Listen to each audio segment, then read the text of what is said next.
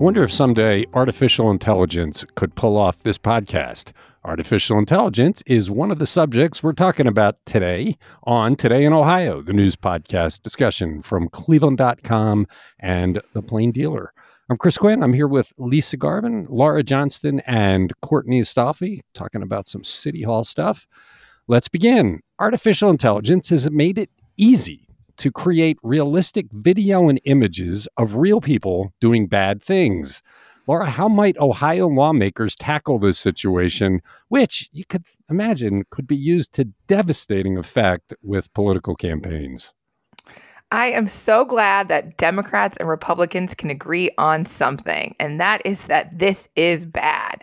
They want to outlaw artificial media like the videos or audio that would impersonate real people in unflattering or compromising positions. And this technology is getting more and more sophisticated so that you can't always tell the difference between what's real and what is basically a very sophisticated form of animation. So eh, AI has made it easy for anyone to create these this fictionalized content and destroy reputations of anyone, famous or not. So Republicans and Democrats in the Ohio House want to create bills. There's three of them out there that would penalize this. One of the Republican bills goes as far as creating criminal penalties for creators and sharers of the content. The other two are civil offenses. And generally, there are exemptions if the creators disclose to the viewers or the listeners that the message has been manipulated, then this is not real. But they're called deep fakes. And apparently, there's one impersonating Joe Biden that was in a robocall in New Hampshire urging citizens not to vote in the primary. I, I worry about this from a free speech perspective because parody has always been part of humor. How many times mm-hmm. has Saturday Night Live had skits based on real people doing preposterous things? And the the deep fakes you could imagine could be used for parody to to be preposterous. Uh, but but there is a real danger. I mean, we saw Taylor Swift get spread all over the internet in porn situations that were all deep fake that people went nuts trying to stamp out. And if you're a politician running for office and at the 11th hour somebody puts something up with you saying something really bad, do people believe it? I mean, there is a serious danger here to miscommunication. We already have a danger of miscommunication on social media. Mm-hmm. So this is a tough one. This is a needle they're trying to thread. It's a tough needle to thread. I agree. And and I think the bills do make space for parity. But the idea is that, as Adam Matthews, he's a Republican from Lebanon, said in an interview, he wants to protect every Ohioan's right to their name, image, and likeness. That's usually a phrase we hear when we talk about college athletes. But you're, I mean, it is terrifying that anybody could take my likeness and put it out there doing and saying anything. Like I have a right to my own identity. And I think that's what we're talking about identity theft, not in a you know money situation with bank accounts but in just your ability to be a person in the world. Look you're on this podcast. Your voice is all over it. Somebody yeah. could download all your voice prints and put together a message that they leave on my phone saying chris i love my job so much. I no longer want to be paid for it. I want to do it for free and you know what would I do with that? I'd have to go to Brad and say, "Hey, look, we don't have to pay Laura anymore." I, it, it, it, the danger is to everybody, and th- th- it gets into scams. So, if somebody were to do something with your voice and call your husband and and pretend to be you, yeah. how effective could might that be? Or your kids, and the, right? That, right. Mean... That's the real danger. Somebody calling your kid in your voice and having them do something dangerous. This is a serious threat.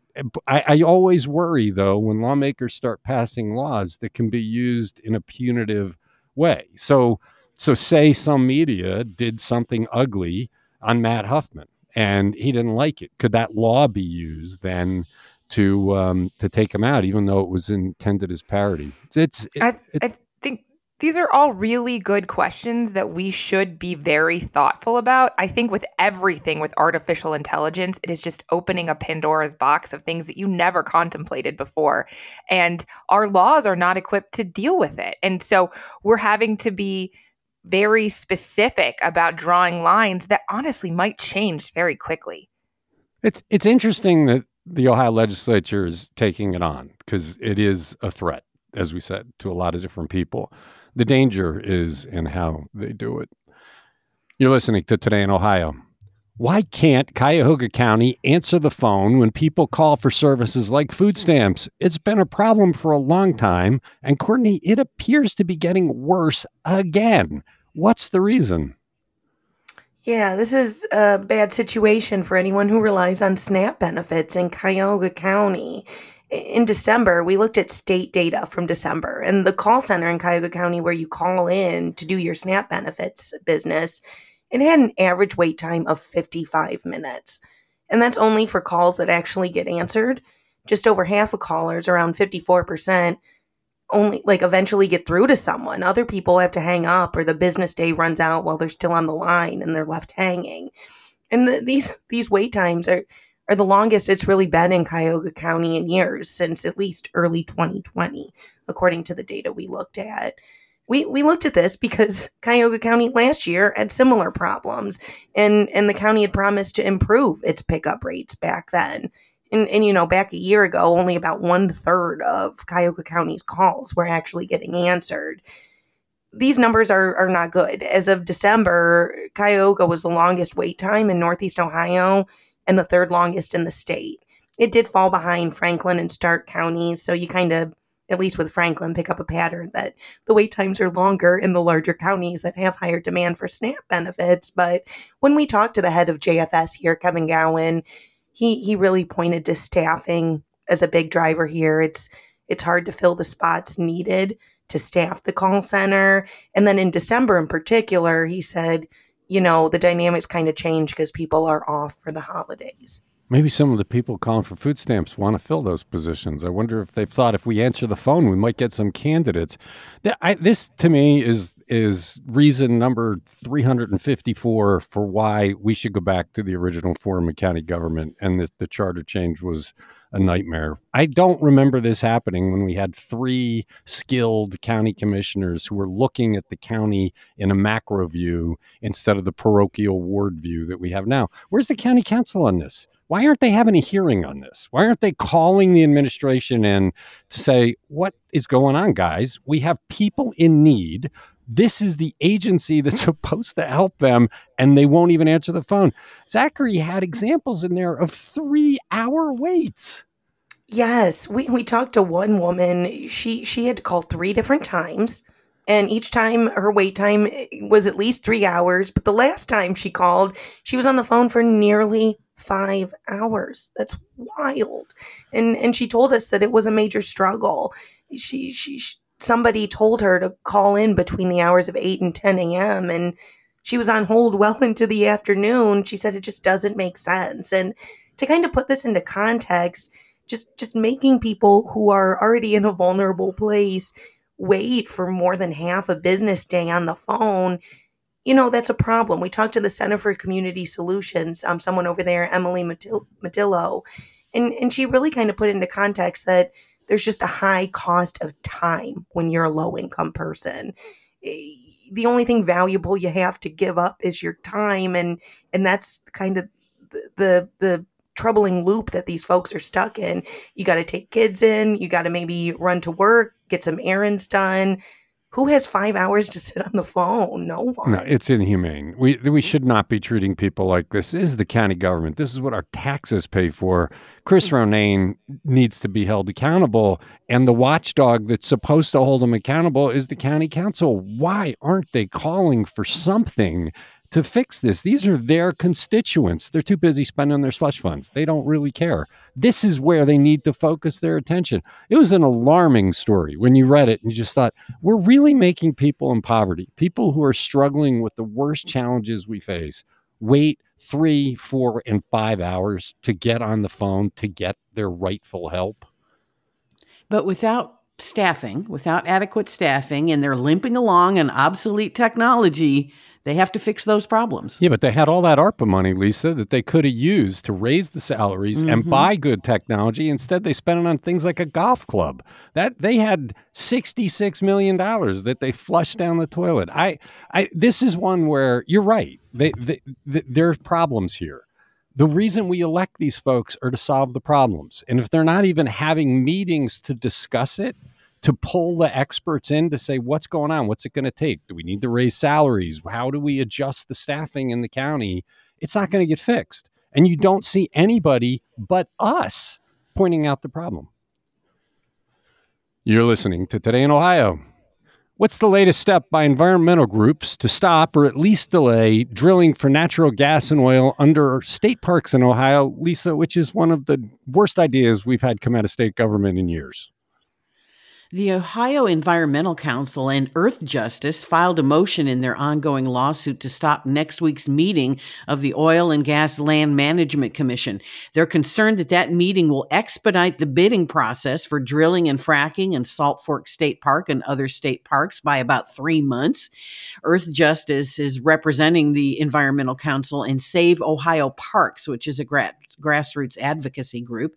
OEC attorney Chris Tavenor says state law requires the Ohio Department of Natural Resources to lease lands once winning bidders are selected. The, he says they want to pause the quote bureaucratic steamroller so points of law can be settled before leasing and fracking occurs. This is the first time we've done this in Ohio. It sh- we shouldn't be leasing state land for oil and gas development, but he says we should follow state rules if they do do that. This is the second lawsuit on this matter. It was filed back in November in Franklin County. The first lawsuit was filed last April, and uh, the Environmental Council is also involved in that one. I get the feeling that they're trying to do anything to delay it, hoping that we'll wake up from this nightmare and come to our senses and say, let's not do this. Because most people don't want to drill under state parks. Why would you sully these things that we've preserved? The, the, the way the law is, this is inevitable. It's going to happen. It would take mm-hmm. a change in the law to fix it but the delay tactics just seem like if we if we stop it long enough maybe a few people will sit back and say hmm, I like state parks. Maybe we shouldn't do it. Maybe the governor, for instance, will sit back and say, hey, legislators, let's go back. Let's preserve the state parks. Let's not go this way. And I think what they're pointing out too is they're putting the cart before the horse here. They want to lease these lands before the regulations have really been set in stone or even discussed for that matter. Yeah, it's they're they are hell bent on getting the drills into the ground. There are all the lawmakers and regulators that much in the pockets of this industry. You're listening to Today in Ohio. Dave Yost took on Family Dollar because it was charging people more than the prices on the shelves. He settled this week. Laura, how much is Ohio getting and how is Yost proposing to spend it? Ohio got $400,000. $250,000 of that settlement is going to go to food banks and similar charities around Ohio. Uh, it's going to be selected by the 88 county auditors in Ohio. Family Dollar is also reimbursing the state $100,000 for the investigative fees and costs and pay a $50,000 civil penalty and cover the court costs. So that was the settlement. It's actually fairly similar to a settlement that Yost office reached with Dollar General in the past. So if you're confused and you're thinking, wait, didn't we do this already? Two different cases, two different businesses. That was Tennessee based Dollar General, and they dropped claims of deceptive pricing in exchange for a million dollars and 750,000 of that went to food banks around Ohio. So with this case, Family Dollar agreed to put a bunch of policies in place to ensure it's not charging customers m- more at the registered than advertised on the shelf. And that was the issue here. So some of those things are putting signs up so that customers know their rights. Uh, people checking, Dollar General people have to check. Uh, in, you know, inspectors have to check so that they have to be kept more honest in the future. Yeah, the the safeguards to fix what they were doing are important, and if they're mm-hmm. followed, it'll be a good thing. It it still seems like it's incumbent on people to check. How often do you all look at the cash register when your products are being scanned? I do, but that's just me. So you notice if something isn't priced correctly from what you saw on the shelf. Yes. Mm-hmm. I really don't. Like usually I'm doing the self checkout, right? And I'm more concerned with finding the next barcode to scan and not holding up a line that I, you know, I grab the receipt, I stuff it in a bag and I rarely look at it. Interesting. Well, we'll have to see if dollar changes its way. You're listening to Today in Ohio. All right, Courtney, the Cleveland City Council has begun its budget hearings. One of the biggest things they'll be talking about is police staffing. And you had kind of a dramatic moment to kick off the public safety discussion in the hearings on uh, Tuesday. Yeah, yesterday, like you said, we do it every year. Everybody comes in and kind of there's this big rollout of this year's budget plan. The mayor's sitting there and all the council members kind of have their chance. The only time in the year that the mayor's right there at the table in front of the council members and they all have a chance to really kind of ask him questions and talk about things. And and like you said, Policing is a huge piece of this year's budget. We're seeing a continuation of Bibb's strategy to reduce police vacancies in the budget to free up money for the cops who actually are on staff and give them raises. And the hope, of course, on Bibb's end is to hopefully increase the size of the police department in the long term. But council members yesterday obviously had a lot of questions about this strategy, talking about, you know, violent, continuing violence problems in their neighborhoods. And just the striking moment came when Councilman Kevin Bishop, who's usually a pretty reserved guy and, and doesn't always jump in on, on a lot of the crime and policing talks. He's usually more focused on public works and things like that. But but Kevin Bishop walked in and he had a couple of questions about public works. And then he got to the end of his time talking to the mayor and he said, You know, I really wasn't going to bring this up, but I, I got to tell you, this morning at 3:45 a.m., I heard gunshots outside my house, just loud, loud. It sounded like they were just a few feet away outside the home, and he grabbed his wife and they took cover on their bedroom floor, rolled out of bed, and and took cover because the gunshots were so close. And Bishop represents a, portion of the southeast side of the city, the Mount Pleasant and Union Miles neighborhoods, and and that was how he started his his budget hearings day. You know, um, and that came on the heels of this weekend. And what had him on high alert yesterday morning was other shots had been fired outside of his home on Friday night into Saturday morning, and they too sounded loud right outside the door. Bishop told everybody.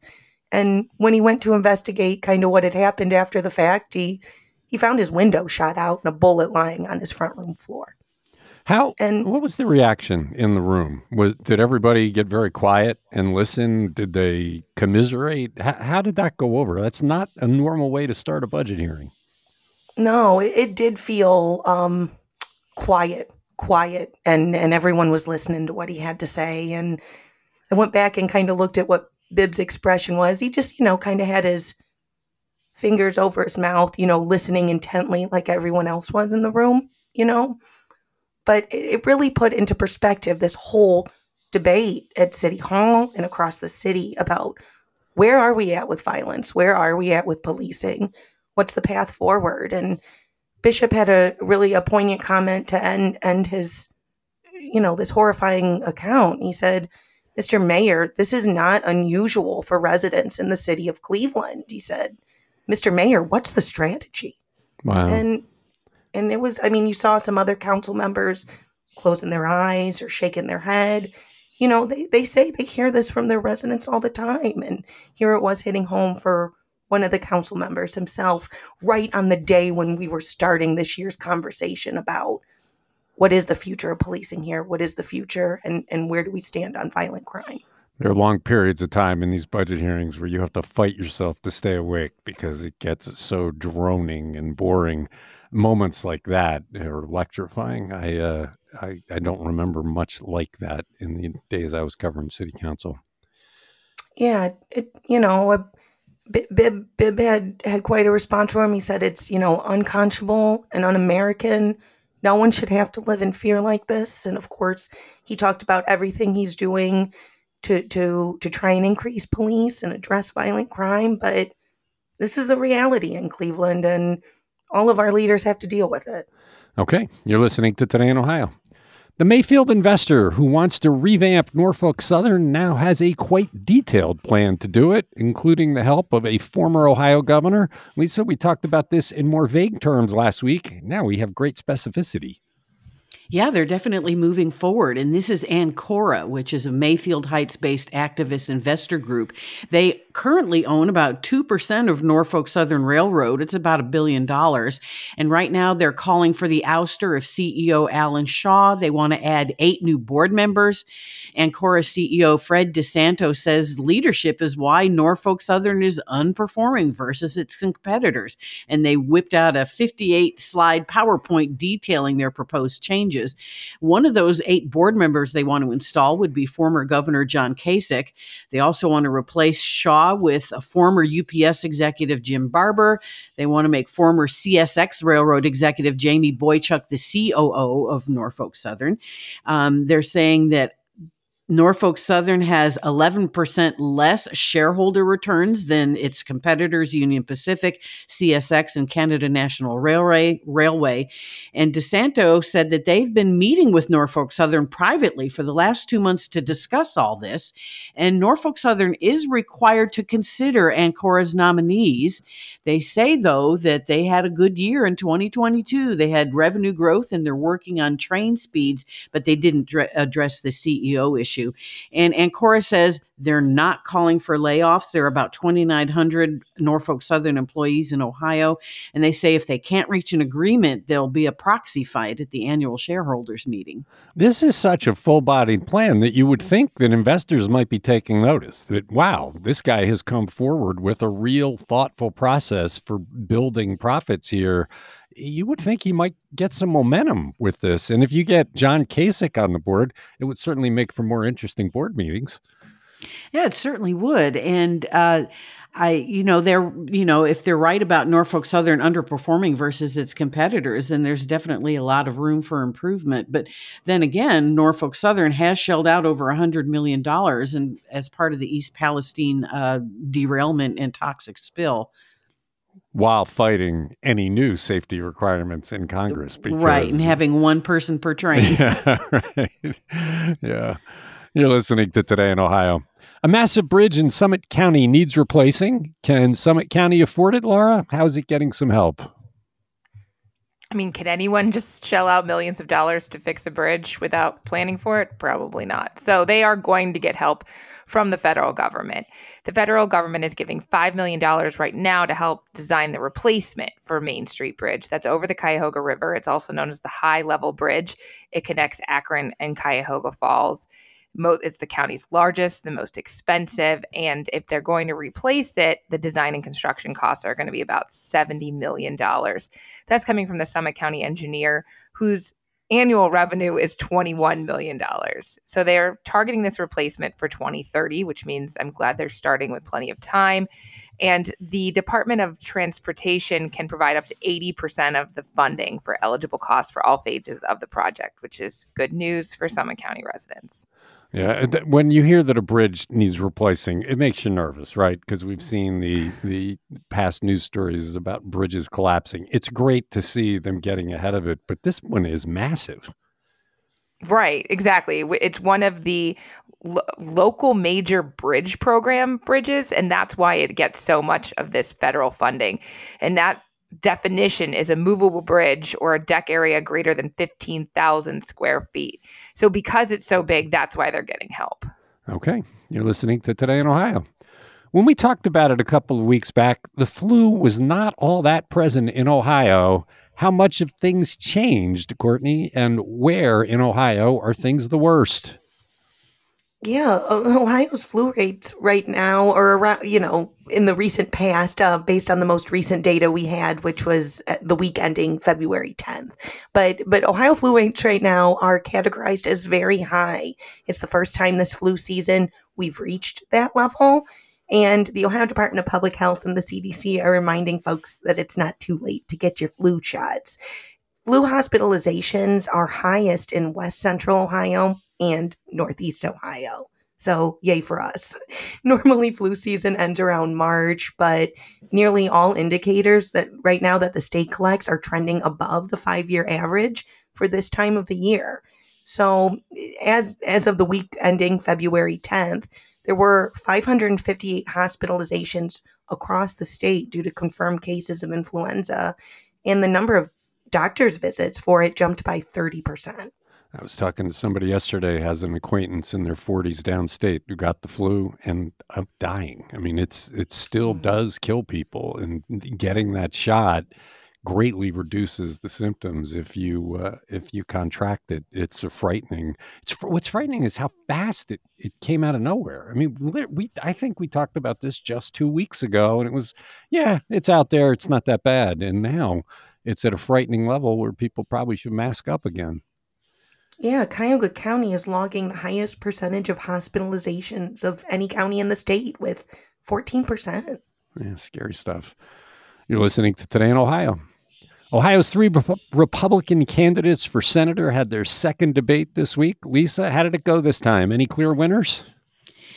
No, and they're kind of all on the same page, but then they have ways of attacking each other. So it'll be interesting. Um, yeah, there was the debate on TV Monday at the University of Findlay, hosted by Spectrum News.